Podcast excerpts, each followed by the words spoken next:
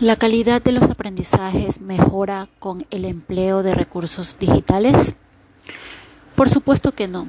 La tecnología combinada con el talento de los docentes crea entornos de aprendizaje diversos.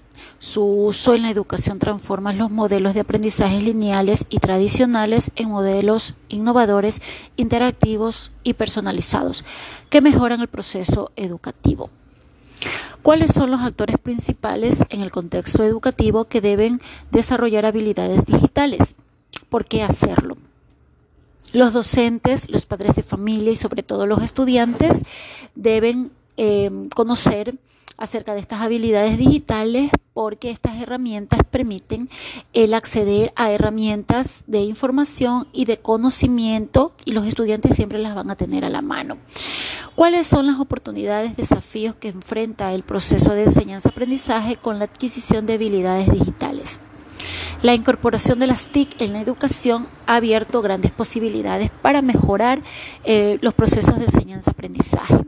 Sin embargo, esto no es suficiente eh, con dotar a las escuelas de computadoras. Hace falta abordar al mismo tiempo un cambio en la organización de las escuelas y en las competencias digitales de los profesores.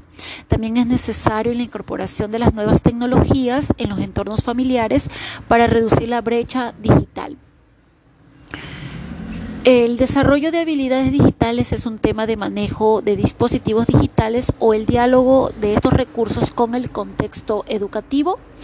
Eh, considero de que no. La utilización de estas herramientas tecnológicas hacen que mejoren los aprendizajes con la utilización de las tecnologías de la información.